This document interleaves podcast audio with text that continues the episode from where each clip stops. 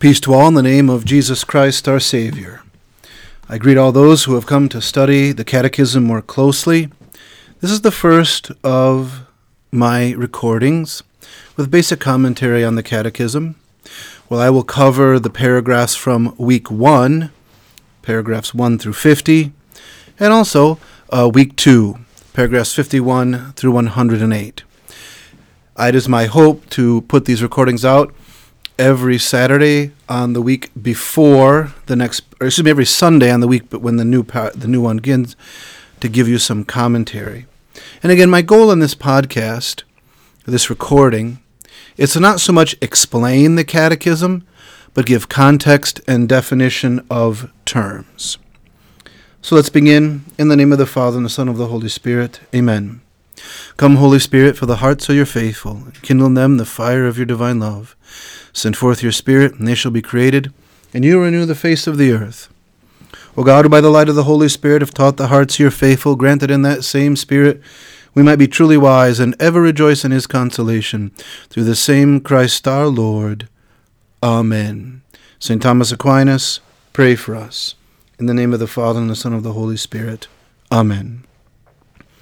I wish to begin by reading the first sentence of paragraph 1 from the Catechism of the Catholic Church. God, infinitely perfect and blessed in himself, in a plan of sheer goodness, freely created man to make him share in his own blessed life. That's a beautiful beginning and the goal of all revelation that God, who is, was, and is to come, who is perfect being, his own self, love within his own self, wanted love to be shared and invites all to share in his own blessed life. In paragraph 2, it starts that this call should resound throughout the world.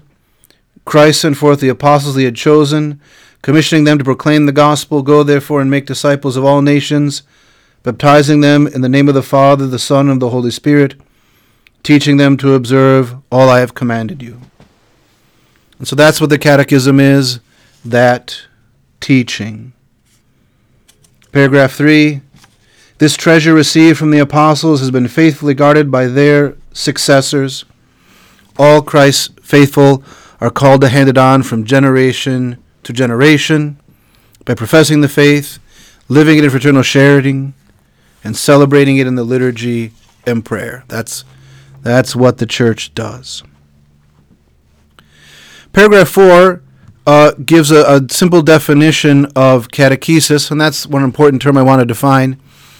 Catechesis, it says, quote, on paragraph 4, quote, the name catechesis was given to the totality of the church's efforts to make disciples, to help men believe that Jesus is the Son of God, so that believing they might have life in his name, and to educate and instruct them in this life, thus building up the body of Christ.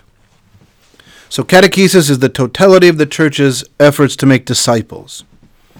It's fundamentally education. Catechesis is education in making people disciples. And so, that catechism is a collection of teachings. That's something to remember. Not simply that we have mere intellectual knowledge, but that we are equipped to help men and women believe that Jesus is the Son of God, and so that by believing, they might have life in His name, and then educated instruction in the Christian life. That's that's what the Catechism is. Hmm? So as we go through this, to remind that these are a collection of teachings that have been organized over the history of the church. Paragraphs 9 and 10 give a sort of history of how this catechism came to be and catechisms that came before it, uh, collections of teachings. And so we have this catechism, which is structured in four parts. Part one, the profession of faith, described in paragraph 14. Part two, the sacraments of faith, described in paragraph 15. Part three, the life of faith, described in paragraph 16 in part four, the life of faith, described in paragraph 17. This is what in the coming year we hope to walk through. I wish to quote to you the first sentence of paragraph 18. This catechism is conceived as an organic presentation of the Catholic faith in its entirety. So that's the goal of this catechism. Now you'll see as we walk through it, it doesn't describe every single part of Christian life. It's not going to tell you what an Advent wreath is, for example. But it is trying an organic presentation of the Catholic faith. A lot of practices in the Catholic faith are not described here, but the faith as such is. And so we continue to move forward. Again, I, am not going to uh, read every single paragraph. That's for you to do. I'm not going to explicate necessarily the meaning of every single paragraph, but just simply give highlights, context, and definition of terms. If we move to paragraph 26, you see we are in part 1 the profession of faith. So the first of those four parts. It is structured according to the structure of the creed. So that's why you see it says section 1 I believe dash we believe. And really this catechism came out before the reform of the liturgical texts. Some of you might remember some years ago, we would stand and say the creed and begin, We believe in one God, which was an interesting sort of thing because the original Latin text says, Credo in unum Deum. The word credo is very clearly first person singular. Credo, which means I believe. We all know that we believe is plural, not singular, and so it's right that we say I believe. In the middle of paragraph 6, it says, quote, Faith is man's response to God who reveals himself and gives himself to man, at the same time bringing man a superabundant light as he searches for that ultimate meaning of his life. So faith is man's response to God. Please note that much later in the Catechism, it will give a formal definition to the word faith. But for our context, that's a good way to begin faith as our response to God. There's a beautiful quotation in paragraph 2 from the Second Vatican Council document Gaudium et Spes, where it says, quote, The dignity of man rests above all on the fact that he is called to communion with God. Now you see, the Catechism is setting up the response part first I believe, since that is how we begin the Creed. The Catechism will go on to say and give evidence that man is a religious being. To say that everyone has a search for God, which is affected by sin and error. And so, the freedom that man has in his search for God, and the innate desire for God, gives rise to great beauty, but can also give rise to difficulties. Paragraph 29 describes that well.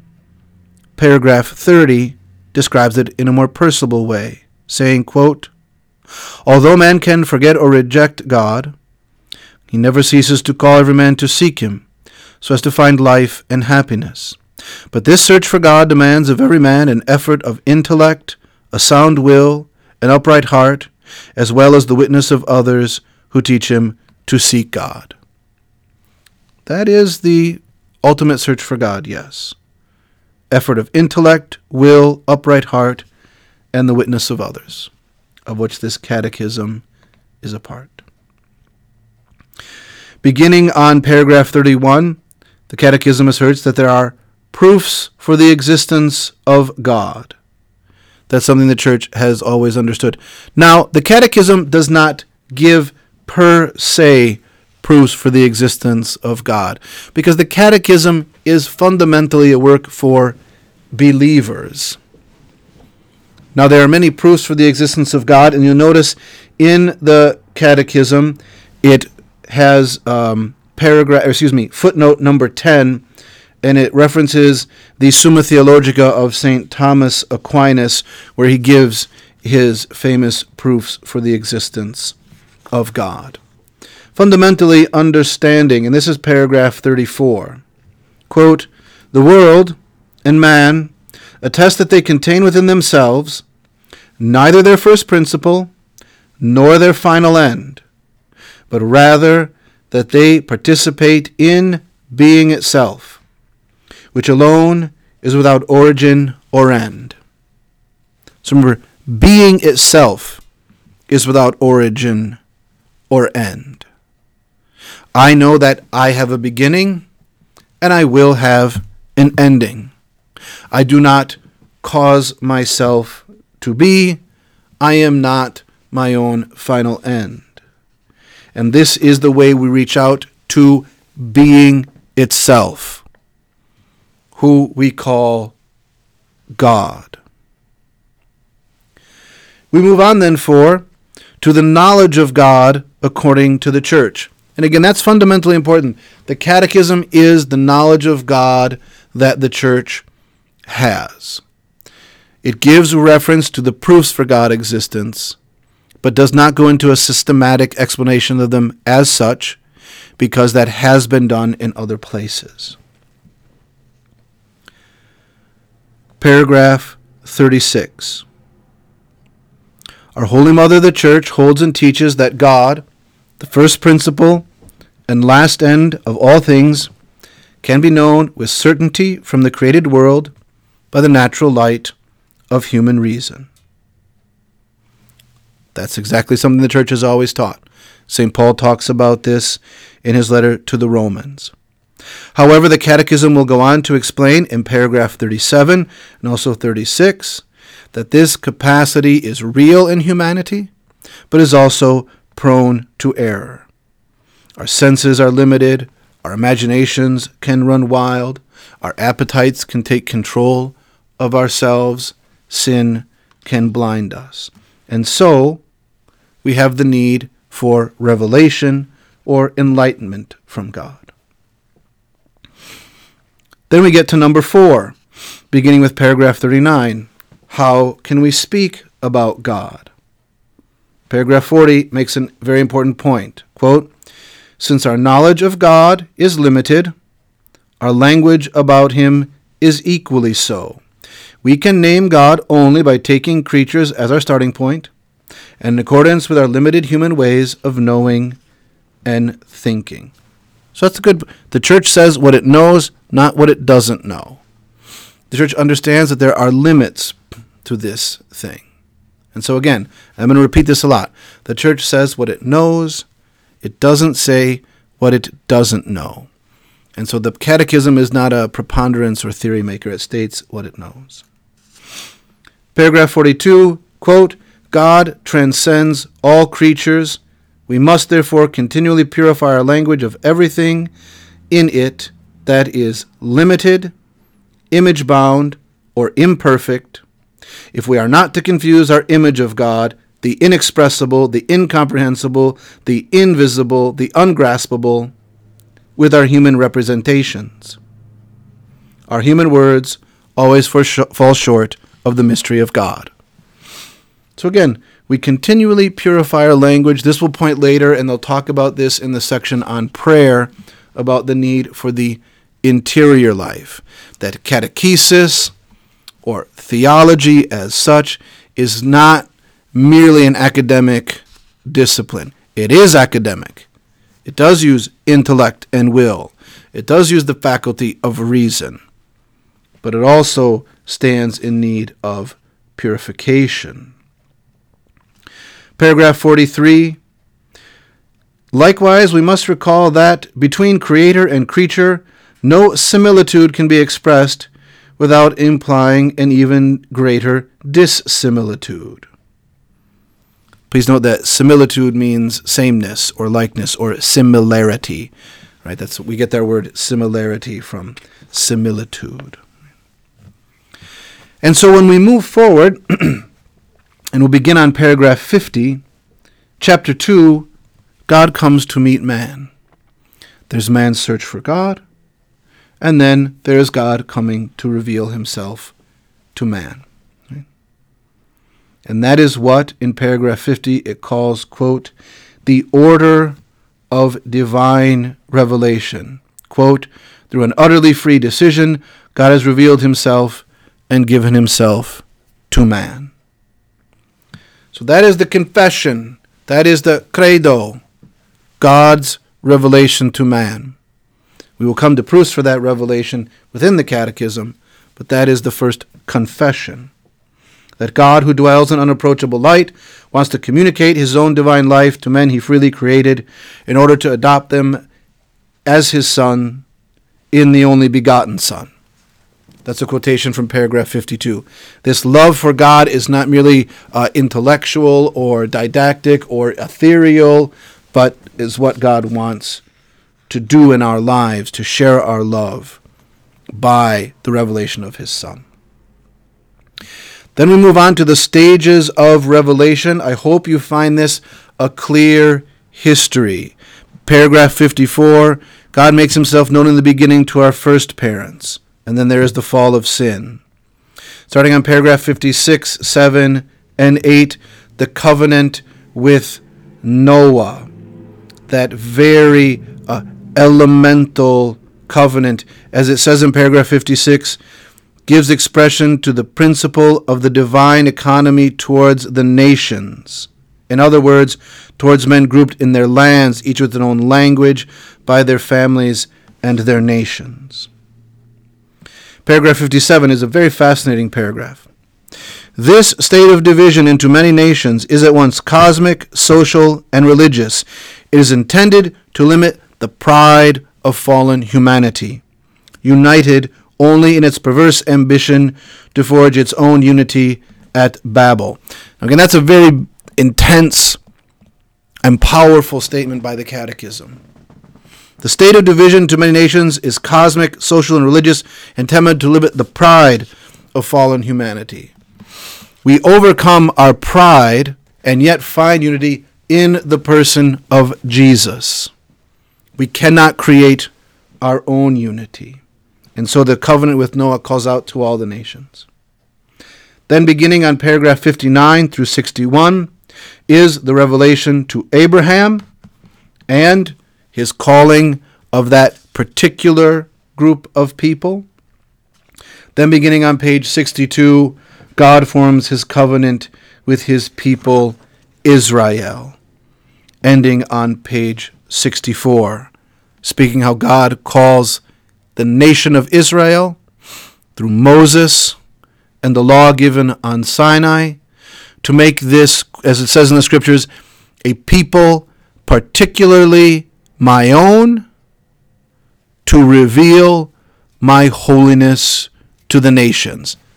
unquote. That's what God says that that that Israelite covenant is to have a particular people whose duty is to reveal God's holiness to the nations. Then we come to the conclusion, section 3 Jesus Christ, mediator and fullness of all revelation.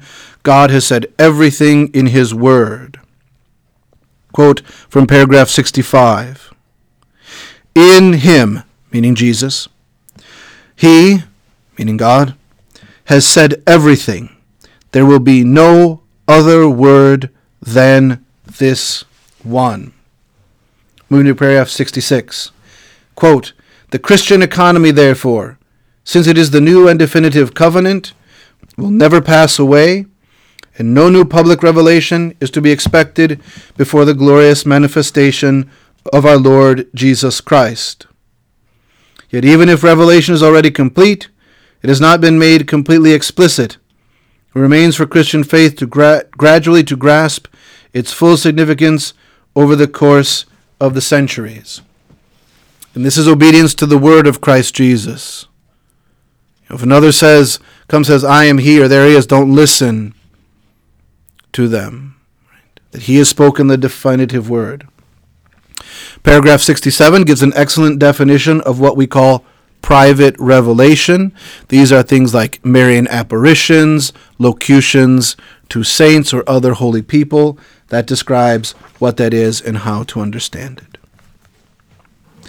So we move on to the transmission of divine revelation, knowing that God desires all to be saved and come to the knowledge of the truth. We know that there is the apostolic tradition that Christ commanded the apostles to preach the gospel.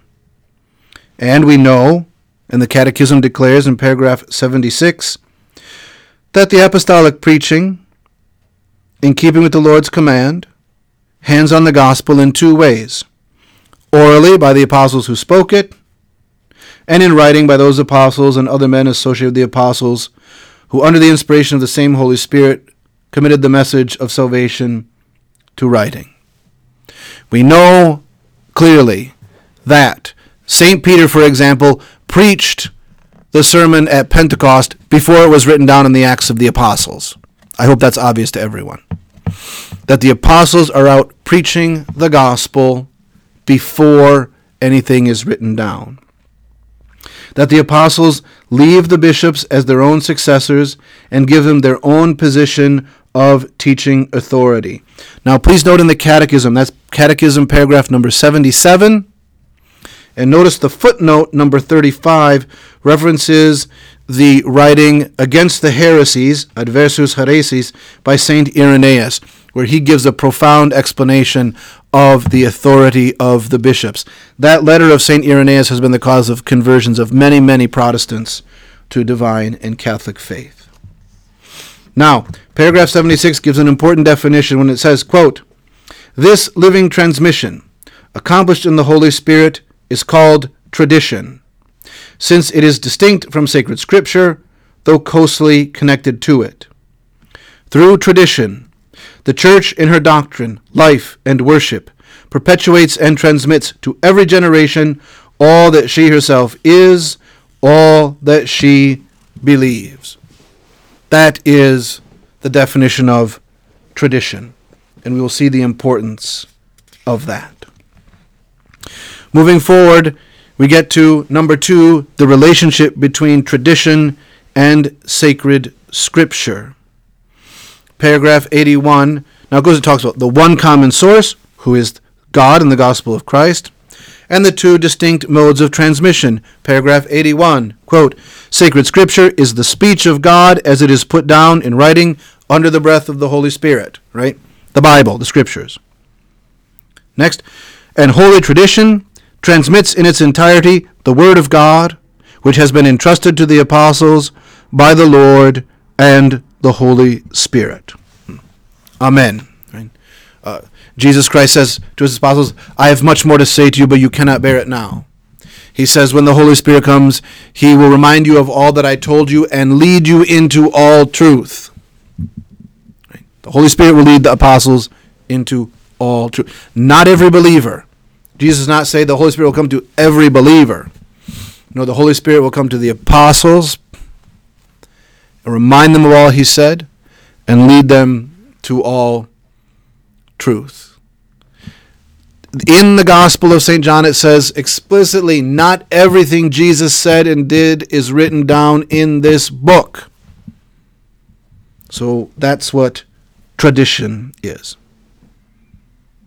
Now, of course, the Catechism makes reference to history, that the first generations of Christians did not yet have a written New Testament, and the New Testament itself demonstrates the process of living tradition. Precisely so. Now, it doesn't give an explanation of that as such, it just states what is a clear fact. The church came before the Bible. Really, any kind of um, apologetic with a non Catholic, or with a Protestant, anyways, has to begin with that fact that they must be able to admit, on the simple historical, factual level, evidential level, that the church existed before the Bible. That in no way denigrates the Word of God, rather exalts it, but is something that is clear. And so as we move forward, we come to two definitions that are important. The first in paragraph 84. It says, The apostles entrusted the sacred deposit of the faith, the depositum fidei, contained in sacred scripture and tradition to the whole church. So the deposit of faith is sacred scripture and tradition. Right? Sacred scripture and tradition equals the deposit of faith. The faith that was given to us by Christ and the Holy Spirit preached by the apostles. Then we get starting on paragraph 85 this interesting word magisterium, right? Magisterium. Now, paragraph 85 says The task of giving an authentic interpretation of the Word of God, whether in its written form or in the form of tradition, has been entrusted to the living teaching off of the office of the church alone. So that the living teaching office of the church, that's what the magisterium is. Magisterium, from that word magister, magister means teacher. So the magisterium is the teaching, and properly speaking, the living teaching office of the church. Catechism reminds us the magisterium is not superior to the Word of God, but is its servants. It teaches only what has been handed on to it. And so the magisterium enlightens faith. That moves us forward into the section on dogma. Dogma are those proclamations that the church proposes obliging all Christians to believe, right? To be a Christian, you must believe the dogmas of the faith. Paragraph 89 says it most beautifully. Quote, Dogmas are lights along the path of faith. They illuminate it and make it secure. Exactly right. Dogma, things you must believe, are lights along the path. The path leads up a beautiful mountain through the most verdant forest, and where different people can encounter all sorts of amazing things. But it must be the path. If not, you fall off the path, you fall off the cliff. For some people, I make the analogy, which has been made before. It's like the canvas and the paint. You have to stay on the canvas, you have to paint with oils. You might say, but I want to paint off the canvas then you don't have a painting. Well, then I, I want to paint with crayons. Well, fine, then you have crayons. You don't have a painting. Does the fact that there's a canvas restrict your freedom? That's insane. When they measure out the lines of a basketball court and the height of the hoop and the size of the hoop, is that restricting the freedom of the basketball players to play basketball? Well, that's ridiculous. When we say there is such a thing as no double dribbling or no traveling, does that impede the player? Does that restrict him and make him small? No. It's the light that makes his game beautiful for all to see. That's dogma. Hmm? Moving on to the supernatural sense of faith, we have this understanding that the people receive the magisterium, that the faithful, the whole body of the faithful, again, whole body, individual believers can make all kinds of mistakes, but the whole body of the faithful receive the magisterium. So it concludes on paragraph 95 with the quotation it is clear that in the supremely wise arrangement of God, sacred tradition, sacred scripture, and the magisterium of the church are so connected and associated that one of them cannot stand without the other. Working together, each in its own way, under the action of the Holy Spirit, they all contribute effectively to the salvation of souls.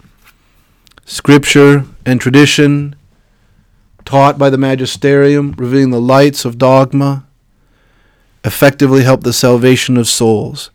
and give rise to the freedom of the children of God. Right? Freedom and anarchy are not the same thing. Scripture, tradition, magisterium, and dogma separate freedom from anarchy and chaos. We conclude moving forward to Article 3, Sacred Scripture, because now it's going to give an explication of the first of those two fonts of divine revelation. Remember, divine revelation has two source has two uh, expressions: sacred scripture and tradition, coming from the one source of the gospel of Christ. And the first expression of that is sacred scripture. There is this beautiful quotation from St. Augustine on paragraph 102, quote, You recall that one and the same word of God extends throughout Scripture, that it is one and the same utterance that resounds in the mouths of all the sacred writers, since he who was in the beginning God with God has no need of separate syllables, for he is not subject to time. The sacred scripture is, in paragraph 104, not a human word, but what it really is the Word of God. Now we move forward to this section on inspiration. And because we conclude on paragraph 108, I encourage you to meditate on inspiration. That in the sacred scripture are divinely revealed realities, that God inspired the human authors of the sacred books. Note, God did not write the Bible. People did. People who, quote, made full use of their own faculties and powers. But that these inspired books teach truth. That we must acknowledge that the books of Scripture firmly, faithfully, and without error teach the truth of God for our salvation, wish to see confided to the sacred Scriptures. Again, the truth of God for our salvation. Uh, the sacred scriptures do not teach the truth of God about um, the movement of the crust of the earth. Uh, the sacred scriptures do not t- teach you the truth about why 2 plus 2 equals 4, etc., right? About truths needed for salvation. Father, you're saying someone can go to heaven without knowing that 2 plus 2 equals 4? Yes, that, that is possible. Right? Yes, of course, right? Do you mean someone can go to heaven without knowing anything about plate tectonics and the movements of, of the surface of the Yes. Yes, yes, they can, right? Simple people can go to heaven, right? Knowing more is better. But that's why revelation is what is needed for salvation. All right. This is a long one because we're moving through our two weeks. I'm trying to sum up the week that has just concluded and preface that a week that is coming. I'll try to purify these uh, comments. My hope is to make them about 10 or 15 minutes long, but I wanted to set it up and give some idea of what will happen. Yes, there will be some explanation, but a lot more it's going to try to be definition of terms and explanation of context. I wish you peace as you listen to this, and even more peace in your study. In the name of the Father, and the Son, of the Holy Spirit, Amen. Let God arise, let his enemies flee before him. Let those who love him seek his holy face. Glory be to the Father, and to the Son, and to the Holy Spirit, as it was in the beginning, is now, and ever shall be, world without end. Amen. Holy Mary, our hope, seat of wisdom, pray for us.